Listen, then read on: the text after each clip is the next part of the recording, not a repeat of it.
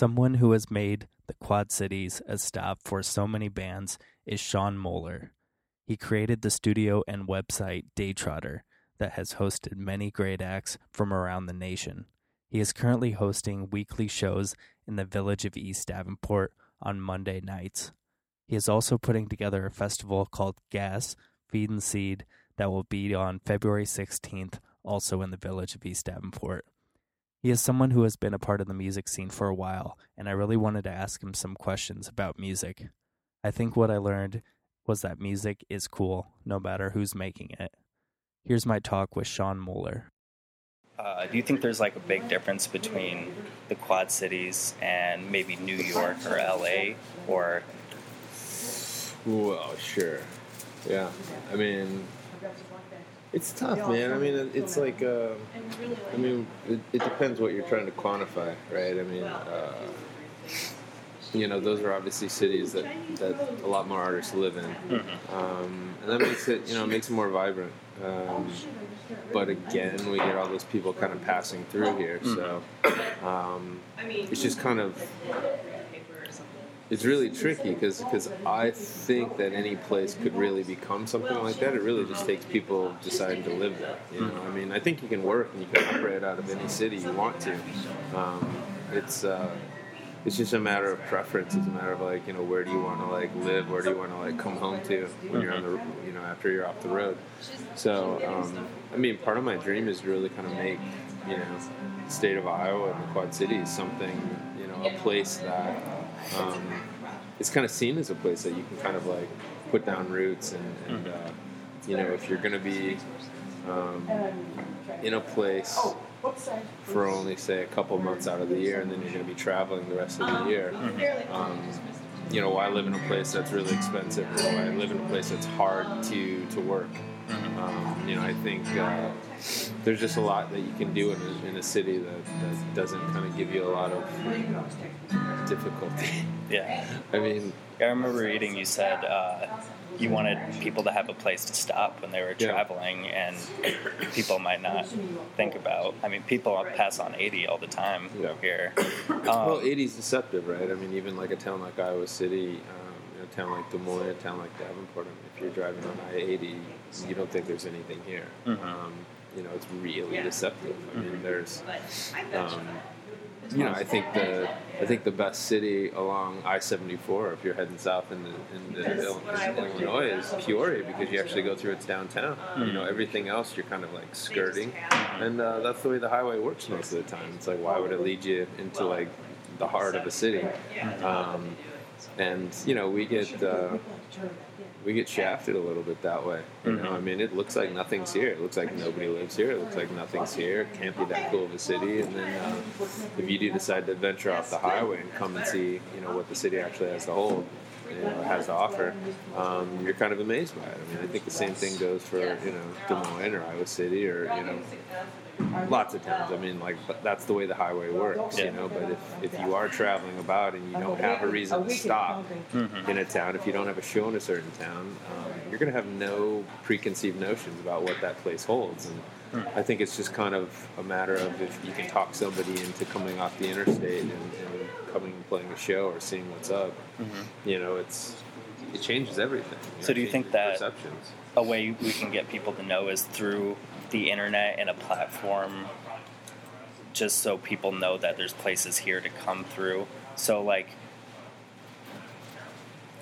pre-internet times, like when there's radio DJs and they may be talking about the cities, how do you think that differs from when people are finding their music on Spotify rather than somebody picking their music? Uh, you know, I, I, think most people are still pretty lazy, man. I, I think um, I don't think anybody's paying attention that closely. You know, to like, I don't know.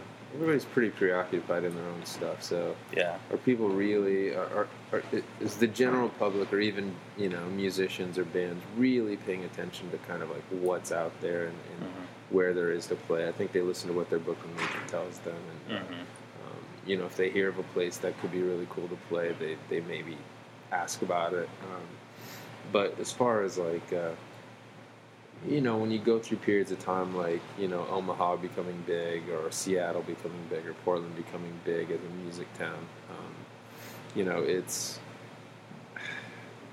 it, it's happening. It, it, happens because of the artists. I mean, that's mm-hmm. just kind of the way it always goes. Hey, Mike. Oh, how are you, buddy?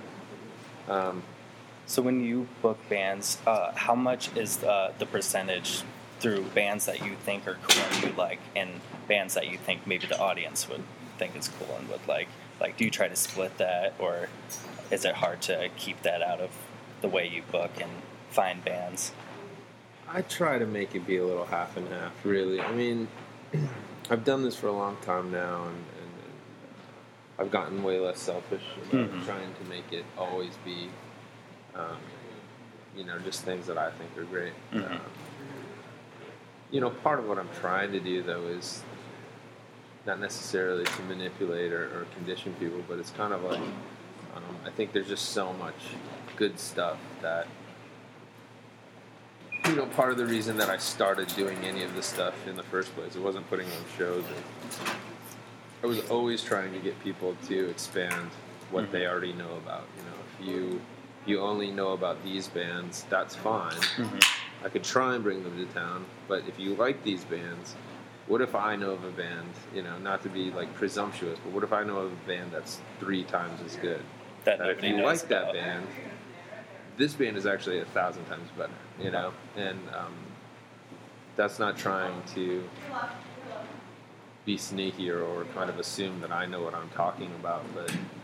But somebody has to introduce. I think, I mean, that's the way it always works, right? I yeah. mean, look, I get introduced to bands that, you know, friends of mine are like, what do you mean you don't know about? Mm. You know, it's like that happens to everyone. And, you know, for 90% of the general public, it, it, it always happens to them. You know, that's all. Mm-hmm. They don't they don't have the time mm-hmm. or the inclination to really go out and seek, you know, here's, to like actively try right, to find a certain tough. band. Yeah, for sure. And so, um, I think I think there have to be, you know, not just people like me, but um, or not just me, but like lots of people that are kind of like there to assist in that way. You know, I think um, you know promoters in certain towns have to kind of work on their scene, and they have to sort of make the people around that place care. And, and I think that that a lot of times stems from you know kind of the outreach of, of you know the community and a community of musicians. You know, mm-hmm. you start you start getting those people clustering together and working together, and then building a scene. I mean, that's there's a lot of little nucleuses like that out there that hmm. um, you know they kind of just build it. You know, really. I mean, I, I, I, don't think it takes too much to do that. You know, it takes it's it takes time. reaction. It takes time. It's a chain snowballs. reaction for sure. Um, not just in the Quad Cities, but like nationwide or worldwide. Have you seen music go in a different way that you've thought it would be, or like maybe it started getting more? Like I feel music has been getting a little more raw and kind of like Wilco and kind of the old style. It, like it seemed for a while it was going to keep getting busier and busier. Are there ways that music has like surprised you and you didn't think it, this would be popular, but it started to be.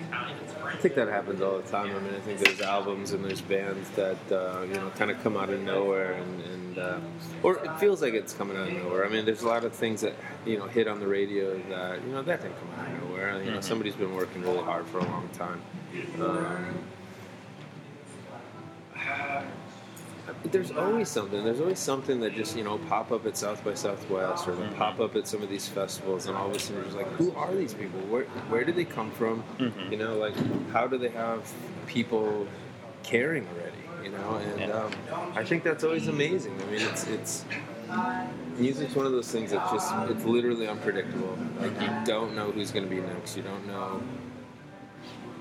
You know, that's yeah. what makes it fun. You know, yeah. that's it, it's. Um, you know, it's a little bit like kind of, I'd imagine, you know, what, what scouts for like Major League Baseball, you know, it's like, who knows? no idea. Who knows who's going to be, you know, the next, um, you know, Steve Trout or the next, or Mike Trout or the next, uh, you know, anybody. You I was like it's really hard to, to, to kind of predict who is gonna like get latched onto. Mm-hmm. Uh, I mean, because there's so many great bands, there's so many great musicians who, um, like authors, like artists, like anything, absolutely don't hit ever. Nobody cares.